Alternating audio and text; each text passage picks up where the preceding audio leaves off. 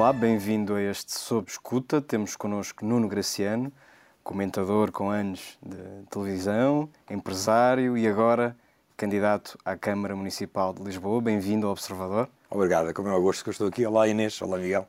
Muito obrigado pelo vosso convite. Vamos começar pela apresentação da sua candidatura. Quando, quando a fez, teve um discurso onde disse, e cito, que a liberdade não é a mesma coisa que libertinagem e defendeu que a democracia não é libertinagem.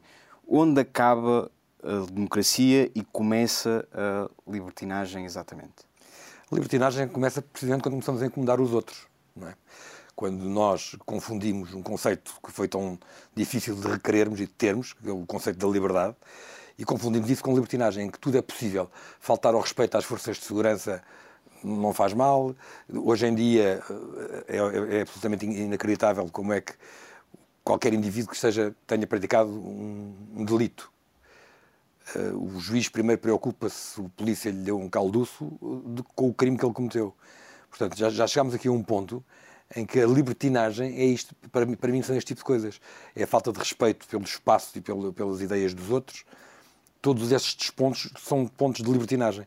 São pontos que a mim me ferem muitíssimo e com os quais não estou nada de acordo. Acha que isso existe, de facto, que há esses problemas que, que Portugal, a sociedade portuguesa está numa deriva de libertinagem? Acho que sim. Tivemos o caso agora do, do Sporting campeão, por exemplo, não é? Isso não é exatamente o que, o que entendemos por libertinagem. libertinagem não, não, não, não, não. O, o que eu diria foi, acabou a festa que tinha que ser feita. Eu percebo que a festa tinha que ser feita, percebo que era muito difícil controlar-se as emoções de tantos sportinguistas que há tanto tempo estavam sem ganhar o campeonato, mas houve momentos em que, de libertinagem, precisamente com as forças de segurança, em que se abusou, em que se atiram objetos às forças de segurança, em que se atiram garrafas.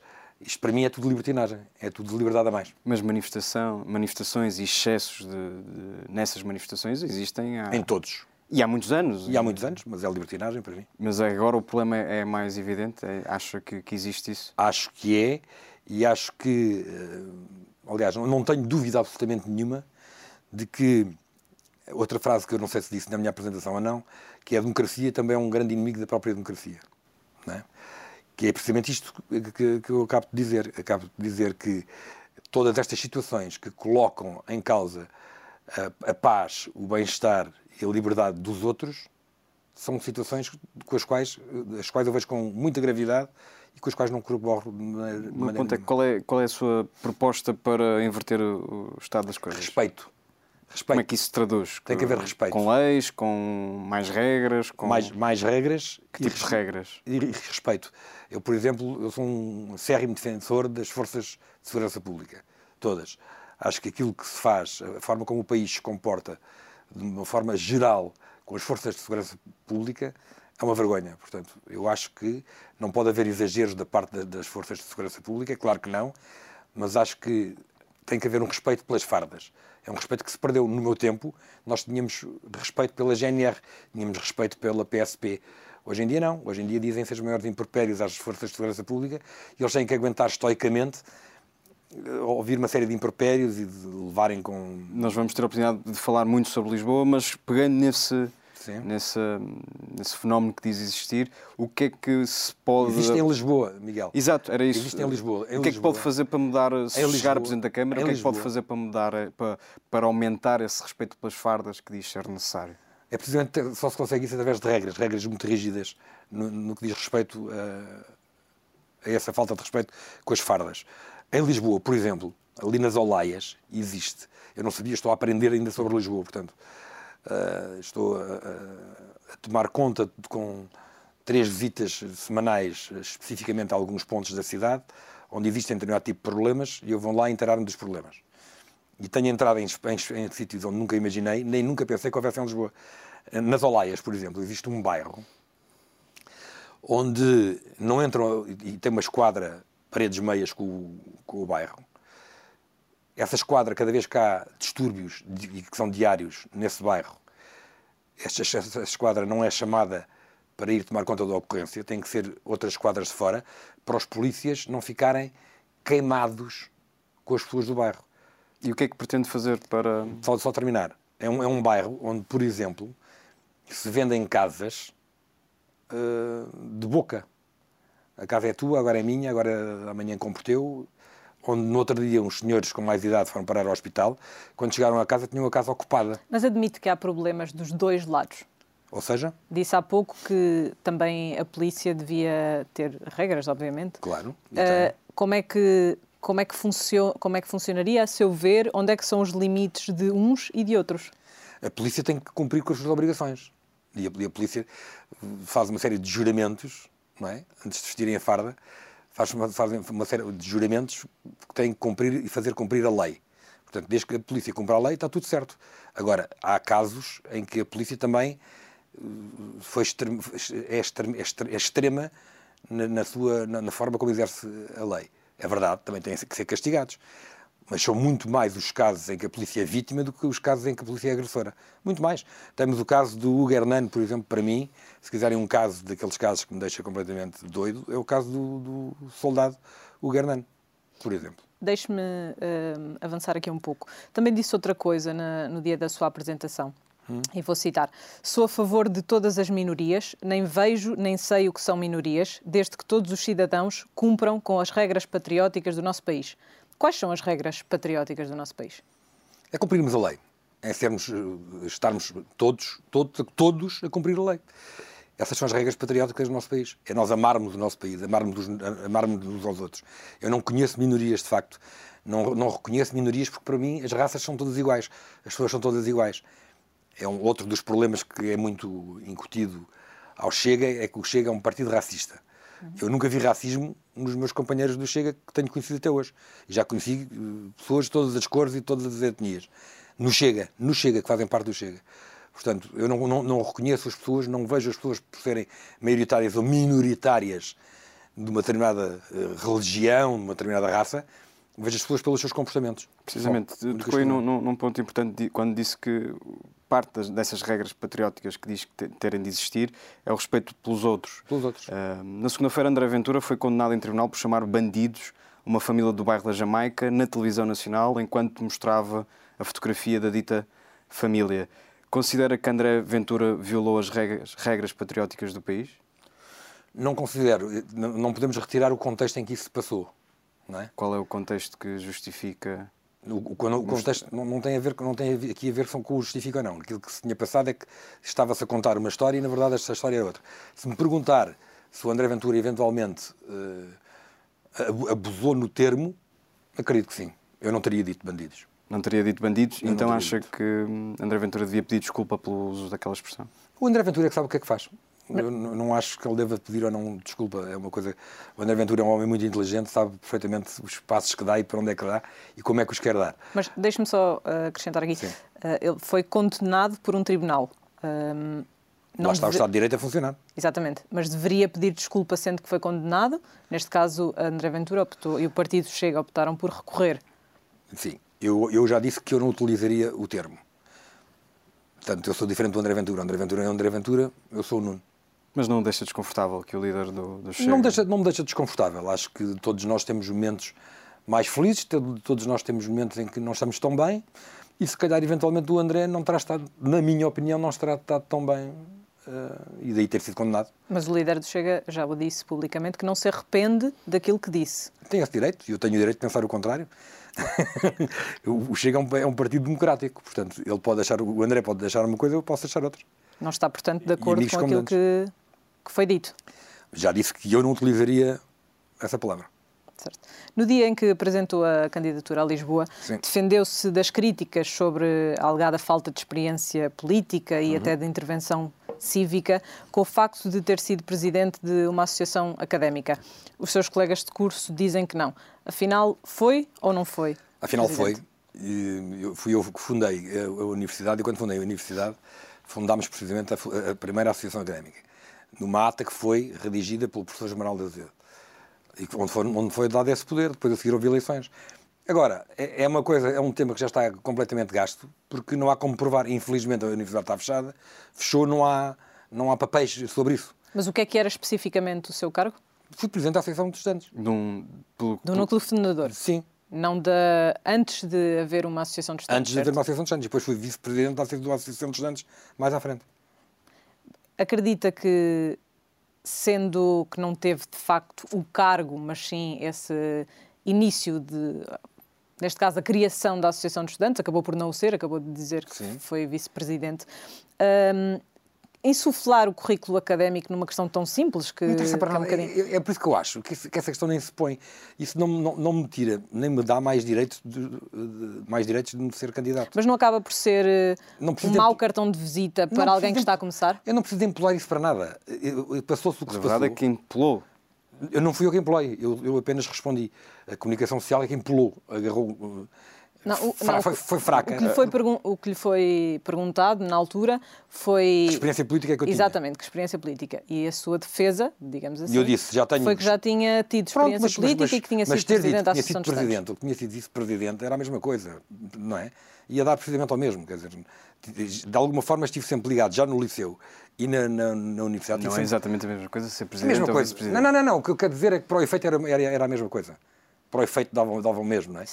O efeito que eu queria gerar é que já tinha tido experiência académica e, e experiência no liceu desde sempre. Fui interventivo, desde sempre estive ligado hum, às associações de estudantes, quer de um lado, quer do outro. Desde sempre. Portanto, aqui o termo presidente ou não presidente é igual.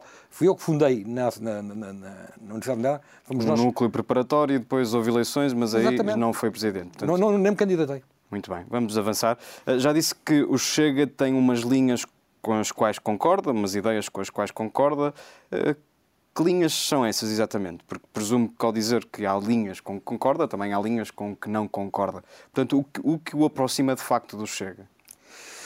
Aproxima-me, nomeadamente, haver um sangue novo, uma, uma voz nova em Portugal, que põe o dedo nas feridas daquilo que toda a gente pensa e que muitas pessoas não têm coragem de, de, de, de, de dizer. E, portanto, há, há de facto coisas, linhas no Chega, nomeadamente a linha contra a corrupção. Uma, uma das grandes bandeiras do André Ventura é a linha contra a corrupção, contra a corrupção, contra a corrupção. Ora bem, nós vivemos há quarenta e tal anos com corrupção. É uma vergonha.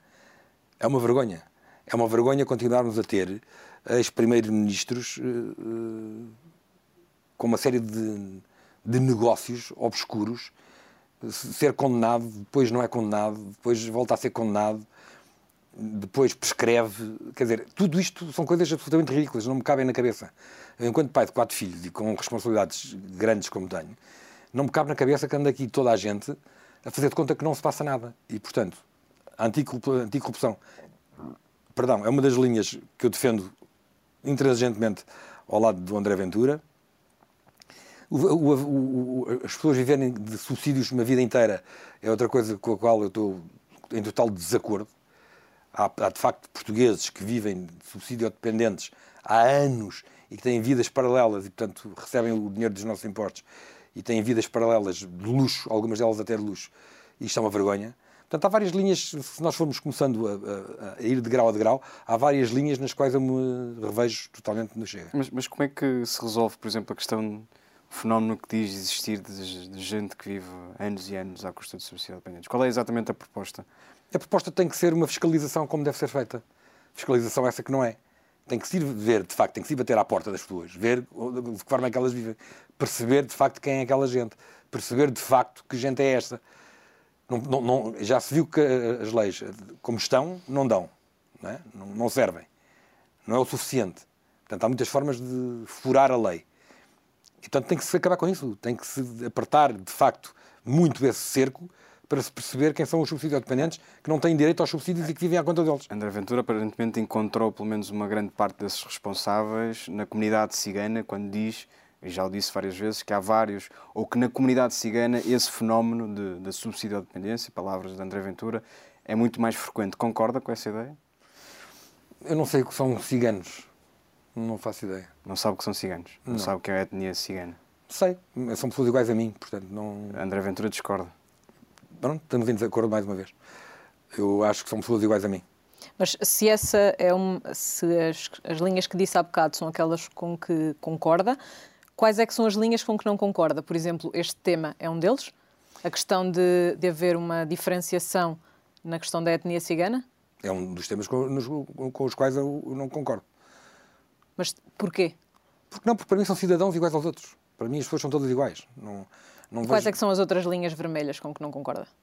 Ou onde é que traça uma linha acho, vermelha acho em que relação? Há, acho que a determinada altura o partido... Uh, começaram-se a juntar ao partido, de facto, algumas pessoas de extrema-direita, com ideias muito radicais e muito perigosas, uh, com as quais eu não concordo.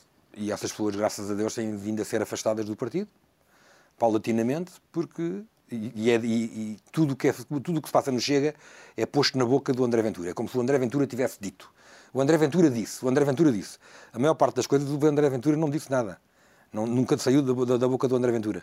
Sai da, da boca de alguns extremistas que existem no partido, ou que existiam, outros ainda lá estarão, e o André Ventura, o próprio André Ventura, não concorda. Acha que o Eu, Chega... dando, dou-vos o exemplo da castração química das mulheres, por exemplo, que foi posto cá fora... São dos ovários. Da... Do, do, sim, uhum. foi, foi posto cá fora, como tendo sido o André Ventura a falar, a dizer, a falar disso.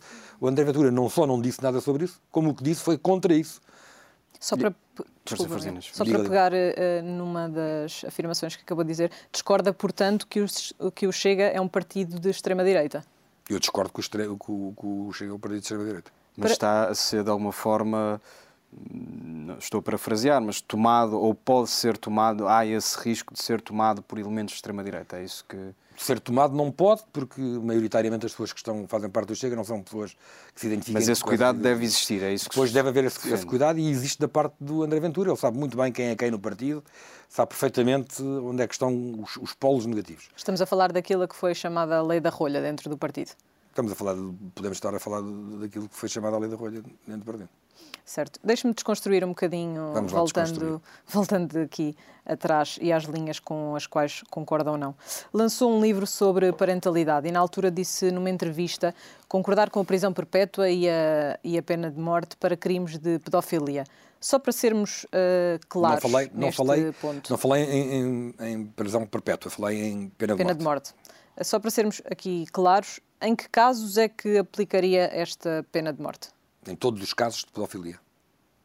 Independentemente dos todos casos, casos das pessoas serem ou não? Todos os casos de pedofilia. A pedofilia, ao contrário do que se diz e do que se quer convencer as pessoas, Inês, não tem cura. É uma doença sem cura. A pedofilia, para quem é pai, como eu sou já, de quatro filhos, sabe perfeitamente, e é aquilo que todos nós pensamos, é aquilo que a Inês pensa, é aquilo que o Miguel pensa, mas se não dizem que se algum dia fizessem mal a um filho vosso, eu matava-o. É o que todo, todo o cidadão comum diz. Se isto fosse com um filho meu, eu não respondia por mim. Sim, mas o Estado fosse... de Direito e as leis só, não só... podem ser construídas com tá base mas só, só, só, só, nas só, emoções. Só, é só, terminar, só terminar, mas, eu, mas isto é sem emoção, é com muita frieza.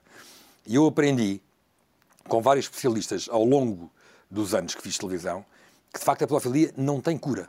A pedofilia não tem cura. E, portanto, um pedófilo é sempre recorrente em, no mesmo crime. Quer isto dizer que quando há um indivíduo que viola uma criança de dois ou três anos, isto é uma monstruosidade.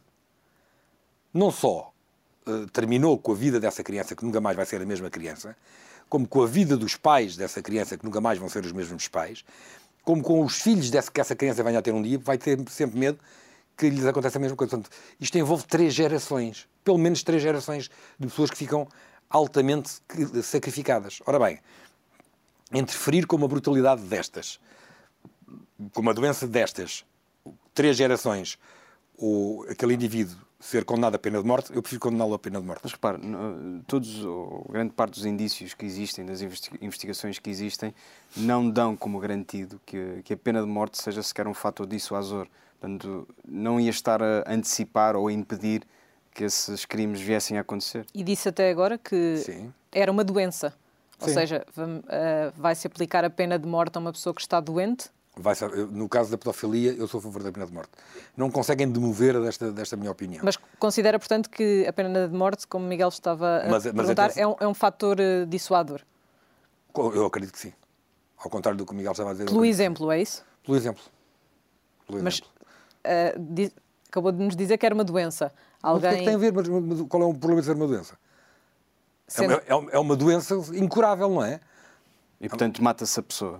E, portanto, não, não se mata a pessoa. Portanto, executa-se um indivíduo que é pedófilo. São coisas diferentes de matar uma pessoa. Uh, a castração química não... Não resolve nada, porque continua a alimentar-se da pornografia nos meios audio- audiovisuais. Então, discorda quando se pretende aumentar as penas para os pedófilos, porque a ideia... Uh, do Nuno Pode-se seria... aumentar, mas, mas eu, eu, isto, como vocês sabem, Isto até estou contra o partido. Houve uma votação no partido acerca desse tema e a maioria do partido votou que não, não era a favor da pena de morte para os pedófilos. Sim. Portanto, até estou em minoria, estou à vontade para dizer, até mostra aqui como de facto o Chega é um partido democrático. Tem pessoas que pensam de uma maneira, tem pessoas que pensam de outra. Eu, no caso da pedofilia, sou a favor da pena de morte. É a favor da pena de morte em, algum, em mais algum caso? Não, apenas pedofilia. Certo. Nesse dia, uh, falou também numa esquerda absolutamente doentia que não quer deixar a direita falar e que quer que a direita se, se vergue a ela. Que esquerda é esta, exatamente? É a esquerda que nós temos em Portugal, a extrema-esquerda. Não é? Podemos acusá-la de extrema-esquerda, mas estou-me a referir mais propriamente ao Bloco de Esquerda, em que, de facto, uh, não quer deixar que... o Chega tenha o seu, o seu espaço, tenha o seu caminho, tenha a sua ideologia. Eu, vocês não imaginam o que eu fui uh, violentado nas redes sociais só por ser candidato de um partido, que neste caso é o Chega, a uma Câmara Municipal. É uma coisa inacreditável. Eu nunca fiz isso a ninguém, nem faço. Acho que a democracia é nós sabermos conviver com a liberdade dos outros. É sabermos respeitar a opinião dos outros. E, de facto, as pessoas de extrema-esquerda não conseguem respeitar a, a, a ideologia de um partido de direita como é o Chega. Parte, então, do princípio que todas as ameaças que recebeu foram de pessoas ligadas ao Bloco de Esquerda, como se referiu ao partido, ou à extrema-esquerda. Algumas eu conheço, não é? Que tipo de ameaças é que recebeu? Há de tudo, mas de, de morte várias. E fez queixa à polícia? Não, não ligo nenhuma a isso. Não quero saber disso, Fernando. Não quero saber disso, Fernando. Mas não é um tema relevante o suficiente para... Não é nada para... relevante, estou-me borrifando.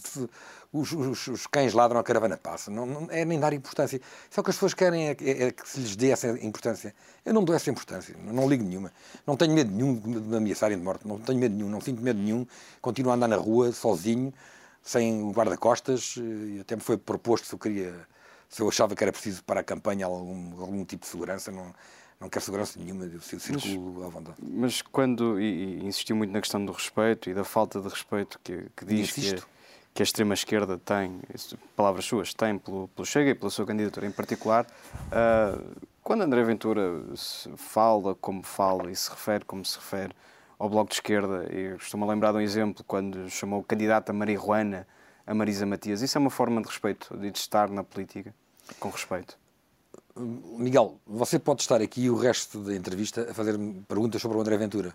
É o líder do partido que Pronto. aceitou representar na candidatura à Câmara de Lisboa. É o partido que me apoia na a candidatura à Câmara de Lisboa. É relevante, não é?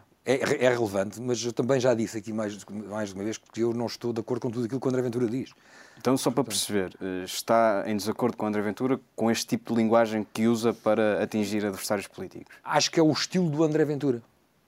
É o estilo dele. O André Ventura tem o seu estilo, criou o seu estilo. E, portanto, eu respeito o estilo do André Ventura, mas é só o estilo do André Ventura. E é também o estilo da esquerda doentia? E é por isso que há este confronto? A esquerda, a esquerda, a esquerda doentia é, é muito mais uh, uh, acutilante ainda. É muito mais acutilante.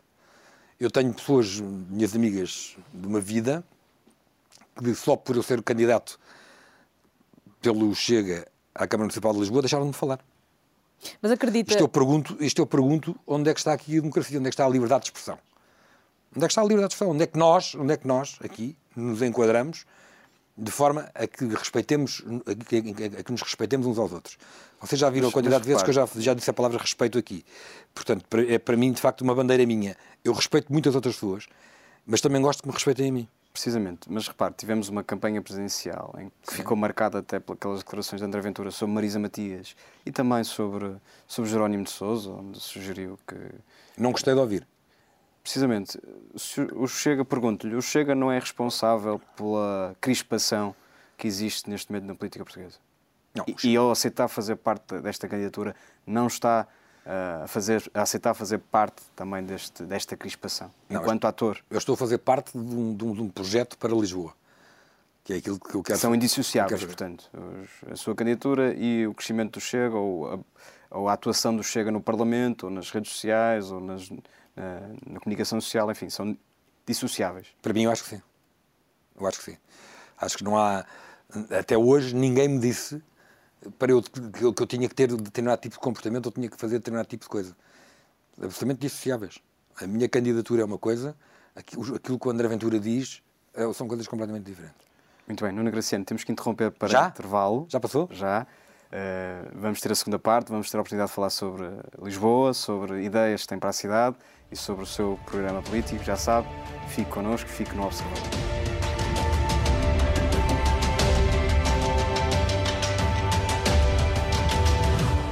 Olá, bem-vindos à segunda parte da entrevista com Nuno Graciano, candidato do Chega à Câmara Municipal de Lisboa.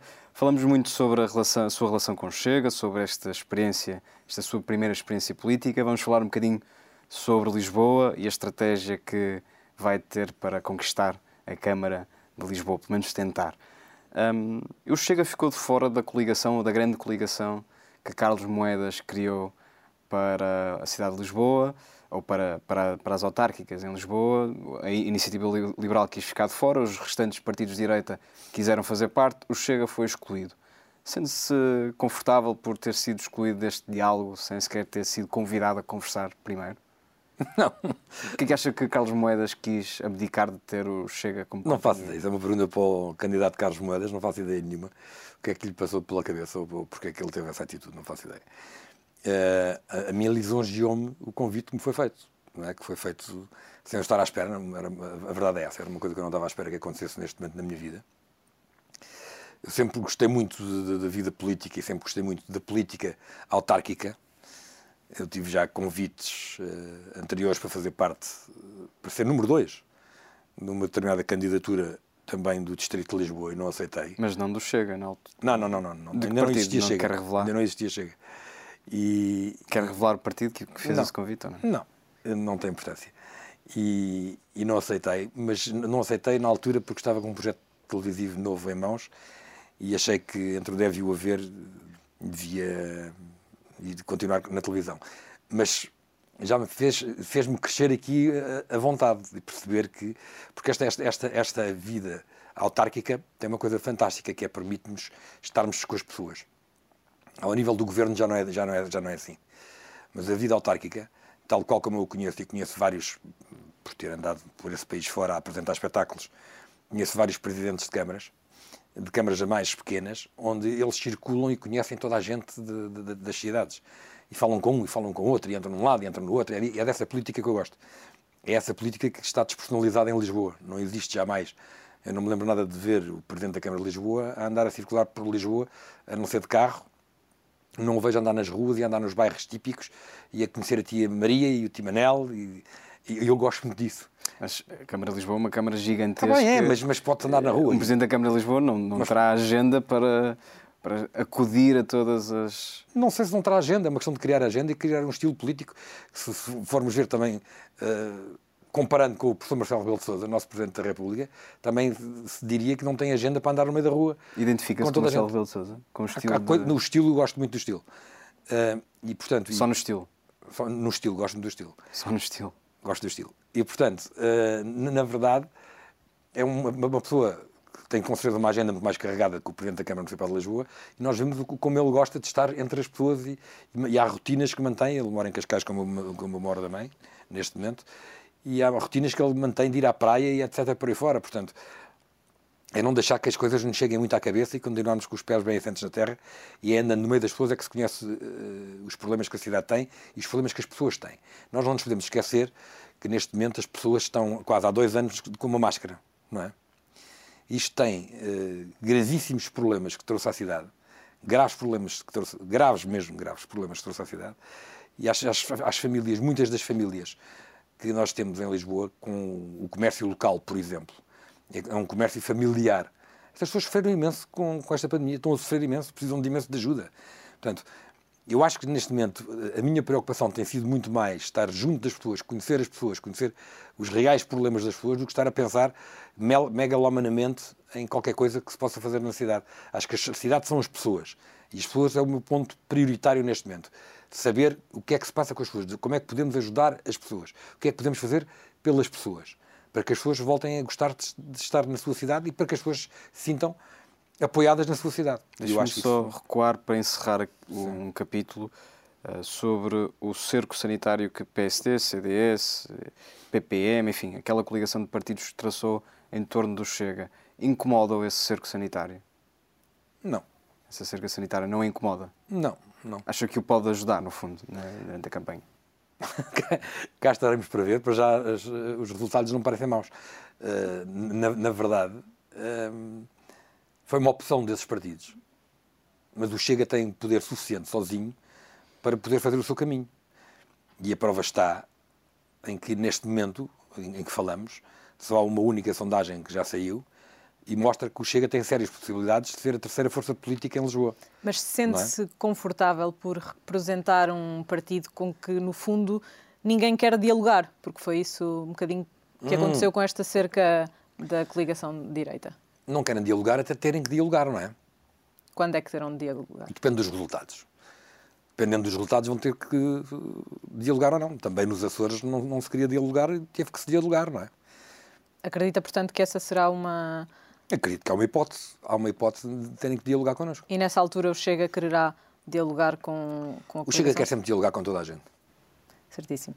Hum, deixa-me pegar aqui noutro ponto. Falou até uh, na questão das sondagens, nessa tal última sondagem, em que o Chega está muito longe do P S e do P S D. Uh, tem pouco mais de cem por cento, aparece atrás... seis por cento. seis por cento, seis, seis. Desculpe. cem por cento era bom, era, era ótimo.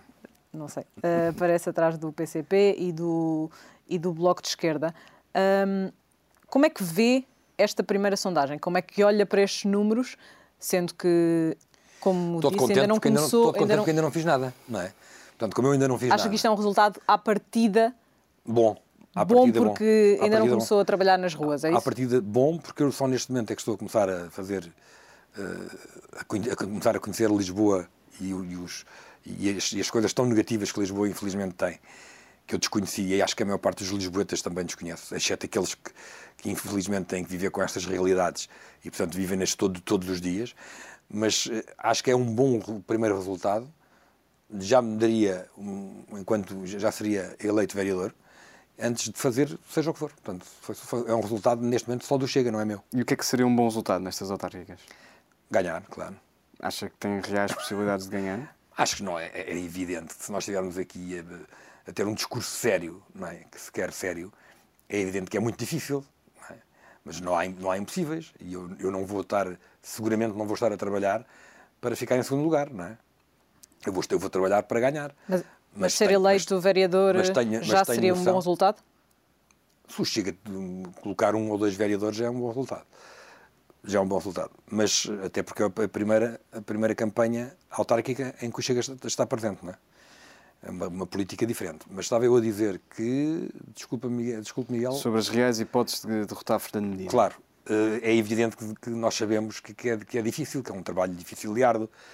Mas eu sinto-me com coragem para isso. Sinto-me com coragem para, para ir à luta e para, para, para dar luta. Mas repare, não tem... E acho que, que a partir do momento que eu começo a sair para a rua e a estar mais na rua e a estar mais com as pessoas, isto que já vou fazendo agora, ainda não em campanha, mas só para me estar a inteirar dos problemas que existem em Lisboa, tenho tido excelentes, excelentes recepções através das, por parte das pessoas. Muita gente já diz aquilo que eu não imaginava há uns tempos ouvir, né? Oh, eu vou votar em si, olha que eu vou votar em si. Não. Umas de, outras dizem em sordina. Há aqui algum receio das pessoas eh, ainda dizerem que são do Chega e que votam no Chega. É uma coisa que eu não percebo porquê. Mas, de facto, há pessoas que ainda têm alguma relutância em se assumirem do Chega. Isto talvez para não sofrerem aquilo que eu sofri quando, quando me anunciei a minha candidatura pelo Chega. Mas Sim. repare, não tem experiência política, nunca ocupou um cargo executivo. O que é que faz de si, uh, o que é que faria de si melhor Presidente da Câmara do que Fernando Medina? Porque sou um homem das pessoas. Sim, mas isso não qualifica ninguém exatamente qualifica, para qualifica, governar qualifica. uma Câmara como Lisboa. Qualifica, cada, cada, vez, cada vez qualifica mais. Nós temos que andar de braços dados uns com os outros, conhecermos uns aos outros, estarmos juntos uns dos outros e não sermos burocratas, apenas e só burocratas. E a mim o que me qualifica é precisamente saber que tenho uma série de problemas em Lisboa que terei, terei que tentar resolver e saber que as pessoas, as pessoas têm que saber que podem contar comigo. São coisas diferentes. As pessoas têm que saber que podem contar comigo. Que eu estarei sempre de porta aberta para as receber. Que eu, que eu tratarei dos problemas individuais delas. Eu vou, vou ter muito, a, a minha bandeira de campanha vai, ser muito, vai ter muito a ver com as pessoas. Porque senão, e não é o facto, e, e acho que até ao contrário, o facto de eu não, nunca ter sido político, nunca ter ocupado nenhum cargo executivo, até me dá mais, até uma mais-valia do que esta máquina toda que tem quarenta anos, em que os, os, os, os uh, players são sempre os mesmos. Mas, para, é importante existir um conhecimento e um domínio dos dossiês técnicos. Claro, mas, mas, mas Fernando Medina também não conhecia os, do, os dossiês técnicos antes de ser vice-presidente da Câmara, não é? Teve uma preparação, ele aliás até foi vice-presidente. Algo que, algo que se vencer as eleições não terá. Eu estou a começar a estudar os dossiês técnicos e depois para cada, para cada dossiê técnico terá que haver um técnico especializado na matéria, não é? Por isso é que depois há uma série de variadores. Muito bem. Vamos então às ideias que tem para a cidade de Lisboa. No dia em que apresentou a candidatura, nós temos falado muito desse momento, porque foi o momento alto desta pré-campanha, uh, disse que estava a estudar as pastas relacionadas com Lisboa, que havia problemas muito graves na cidade e reservou para mais tarde a apresentação de propostas. Já tem ideia do que de facto é preciso fazer em Lisboa? Que problemas são precisos resolver? Há, há coisas que para mim já estão claras. A segurança é um, um problema que nós temos em Lisboa. Todos nós achamos que Lisboa é uma cidade muito segura e não é. Há, há em Lisboa, existem em Lisboa reais guetos. Guetos. De, de, de... Sabe identificar exatamente que guetos são esses? Sei, sei, sei. sei. Já, sei já, já sei vários sítios. Temos na Misericórdia, temos nas Olaias, temos, temos vários. Mas quer começar por onde? Se amanhã fosse eleito Presidente da Câmara Municipal de Lisboa, por onde é que começaria nessa situação desses guetos, como lhe chama? Não é como lhe chama, é o que, é o que, é o que eles são, infelizmente. Uhum. Não é? É o que eles são. Qual é que seria o primeiro passo? Entrar lá dentro, saber o que é que se passa. Isso é o trabalho que o Nuno está a fazer agora, pelo que não, nos é o, disse? É o trabalho que eu estou a fazer agora e devo dizer-vos que com algum, não sei se me fica bem dizê-lo, mas com alguma coragem, porque é perigoso. É, é de facto perigoso. Eu não tinha ideia que era tão perigoso. Portanto, há que entrar, há que falar com as pessoas, há que perceber o que é que se passa com esta gente. Quem é esta gente? Vivem do quê? O que é que fazem, quem são, em que é que podemos ajudar, em que é que podemos resolver este, este, estes problemas. Esse, mas esse é o trabalho que está a fazer agora, pelo que nos uh, Neste momento estou a começar a conhecer todas essas realidades. E qual é o ponto seguinte, qual é o passo seguinte para resolver os problemas dessas pessoas? É preciso atirar-nos dos problemas delas para podermos resolver, não é? Portanto, ainda não tem agora, soluções para essa agora, questão dos Agora, fazer de conta que não existem estes problemas é que não, não, não vale a pena, não é? Mas que soluções, que propostas tem para resolver esse problema de segurança em Lisboa? Nos guetos, em particular? Reforçar, reforçar a assistência social, o trabalho da assistência social com estas pessoas e as forças de segurança pública poderem estar também ao lado destas, desta, desta, desta realidade, poderem intervir nesta realidade. Agora, há um trabalho social muito importante para ser feito, porque nós não podemos fazer de conta que as pessoas não existem, elas existem, estão cá, não é? Portanto, tem que se perceber o que é que socialmente se faz com estas pessoas. Agora, estarem todas metidas em guetos, Com uma, com, num, num, em, em bairros sem, sem ordem nem lei, é que não me parece que seja uma solução. Não é? A solução passa por nós termos que nos inteirar, de facto, sim. Pensei que ia falar, Inês. Passa, precisamente, por nós nos inteirarmos da realidade destas pessoas e trabalharmos com elas para resolver os problemas delas. E sim. Aí, se necessário, dar, reforçar o contingente da, da Polícia Municipal, no caso, porque da, da P S P não, não, é P S P uma não, nada com não, não é uma competência da Câmara. É uma proposta que pode surgir, reforçar o, o número de, pode, de pode elementos surgir, da Polícia Municipal? Pode surgir, pode surgir uh, o voltar do, do guarda noturno. Acho que é muito importante. Eu, no meu tempo, tinha guarda noturno e achava imensa graça e adorava o guarda noturno. E desapareceu a figura do guarda noturno. Desapareceu. E o guarda noturno é uma figura muito importante porque é uma figura de proximidade, conhece muito bem os seus locais, conhece muito bem os fregueses de cada freguesia. E, e eu acho que era uma belíssima opção voltarmos a ter uma rede grande e, e boa de guardas noturnos. E a questão da videovigilância, algo que, que pode reforçar? Posso, não sou, não, não sou nada contra. Mas é, está nos seus planos, pergunto eu? Está, não sou nada contra. Acho que tudo aquilo que sirva para melhorarmos as condições de segurança dos, dos, das pessoas de bem deve ser aplicado. Há pessoas de mal? Então não há, claro que há. Também acredita que há portugueses de bem e portugueses de mal? Não, há pessoas de bem e há pessoas de mal. Em, todo, em, em, em todos os países. Muito bem. Mas o que é que distingue uma pessoa de bem e uma pessoa de mal, exatamente? Um lisboeta, um lisboeta de bem e um lisboeta de mal? Um Lisboa todo mal, Lisboa todo mal é um, um indivíduo que se dedica à delinquência, por exemplo, não é? Que se dedica a, a, a viver fora da lei. É, é, é, na, entre a, é na pessoa de mal que está o limite da libertinagem? É na pessoa de mal. Ora, muito bem, é isso mesmo. É, é, é assim que vê? É assim, é assim que, que olha para... Sim. Deixe-me perguntar, já percebemos que a segurança vai ser uma das suas bandeiras. Uh, que outras propostas é que tem para Lisboa? Outra coisa que eu também não sabia é que Lisboa está suja. Lisboa tem problemas graves de, de, de limpeza, de higiene. Portanto, vai ser outro... Reforçar... Eu acho que... Eu vivi durante alguns anos num, num concelho uh, que era o Oeiras. E o Oeiras tinha uma... Já, já há muitos anos... Tinha uma coisa ótima que era a limpeza. Toda a gente falava da limpeza de Oeiras. Era um concelho muito limpo, com os jardins muito bem arranjados, e era verdade. E hoje, comparando, percebendo que Oeiras há tantos anos já, já estava assim, percebendo que Lisboa está tão atrasada ainda. Há muita, muita, muita, muita, muita, muita sujidade na rua. Muitos, muitos pontos mortos, muitos espaços verdes abandonados, muitas casas devolutas. Mas, concretamente, como é que se resolve essa situação? Não, tendo, obviamente, uma empresa que para mim seria municipal, uhum, a tratar disso. Portanto, municip, uh, municipalizaria, obrigado, uh, os serviços de recolha de, de lixo. De lixo, sim. Muito bem. Também tem focado muito a questão da habitação, uh, em particular a habitação social. É uma preocupação que vai levar para a campanha? É, é uma, uma, uma preocupação que levo para a campanha. A habitação social, acho que... Tem algum número para... construção de fogos que possa avançar? Não tenho, não tenho, e seria ridículo estar aqui a dizer um número só por dizer, antes de ter esse assunto completamente estudado, que não tenho ainda. Mas sei que é um problema gravíssimo que a cidade tem, assim como me preocupa também a habitação... Uh, rendas acessíveis. De rendas acessíveis uh, para, para, para os jovens, nomeadamente para os jovens. Mas ainda não tem propostas concretas não, nessas áreas? Ainda não. Não se pode viver, não se pode viver em Lisboa. As pessoas não, não, não conseguem alugar uma casa em Lisboa. Não conseguem, não têm dinheiro. Um, um trabalhador normal, com um ordenado de mil euros por mês, não consegue morar em Lisboa. Nos jovens estão incluídos, por exemplo, os estudantes universitários que estão. Vêm para Lisboa? Os estudantes universitários são roubados na cidade de Lisboa. Mas há alguma proposta, neste caso, concreta para as, os estudantes que vêm viver para Lisboa? Eu acho que tínhamos que ter habitação de, de propósito para estudantes.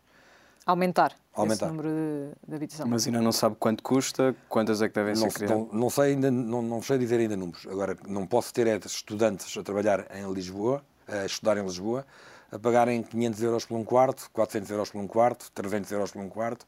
Isto é que não, isto é que não se pode ter de certeza absoluta. Mas repare, estamos em, em finais de maio, sim, vamos ter eleições em finais de setembro. Outubro, setembro, outubro, não setembro, sabe. Início de outubro. Não era já avisado ter propostas mais concretas para apresentar aos lisboetas?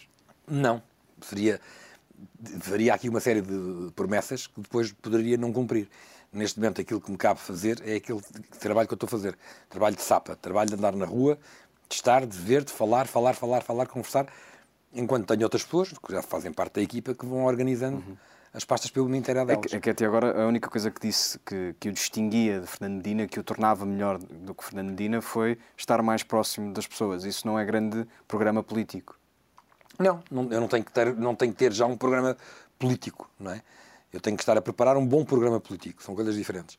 E aquilo que eu digo em relação a Fernando Medina não disse só isso. Disse o facto de Fernando Medina ser um homem do aparelho político de há anos e eu não ser. Também, também André Ventura também fez parte do aparelho político do P S D durante largos anos. Isso não o desqualifica, imagino.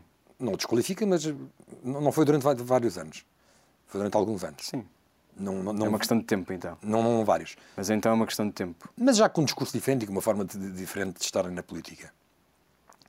Não, não, não, o André Ventura não, não era visto como uma pessoa do aparelho político. Não era, não era, um, não era um player, não é? Só, só, só mais tarde é que, é, é que se tornou um player político. Mas falava das diferenças, ou do que o distingue de Fernando Medina. Sim, acho que o, o facto de, de, eu não, de eu ser precisamente, um, até, até agora, um homem nada, em nada dedicado à política, é uma vantagem. Acho que sou, sou mais parecido com os demais. Mas não é, vejo isso como uma desvantagem.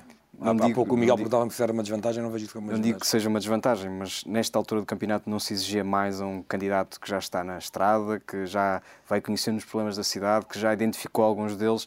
Não era expectável que existissem mais propostas, coisas concretas e palpáveis para, para apresentar aos eleitores? teremos, lá chegaremos a esse tempo. Ainda, ainda só estamos no início da maratona. Mas disse exatamente o mesmo há dois meses, no dia dezasseis de março, quando apresentou a Sim, candidatura. Sim, claro, e não conhecia a cidade como conheço agora. Nem pensar nisso. Não tinha, não, não tinha mínimo conhecimento da cidade como tenho agora. Agora já conheço muito bem a cidade. Muito bem, muito e bem. Vamos ter a oportunidade de, no já futuro... Acabou. No futuro, infelizmente, o nosso tempo é curto. Vamos ter a oportunidade no futuro de conhecer as suas ideias e também falar sobre elas. Infelizmente, temos que acabar o nosso programa. Muito obrigado por ter obrigado, vindo ao Observador. Convite, e já sabe, volto sempre. Muito obrigado. Obrigado, Inês. Obrigado, obrigado Miguel. Muito obrigado pela forma simpática como me receberam. Muito obrigado.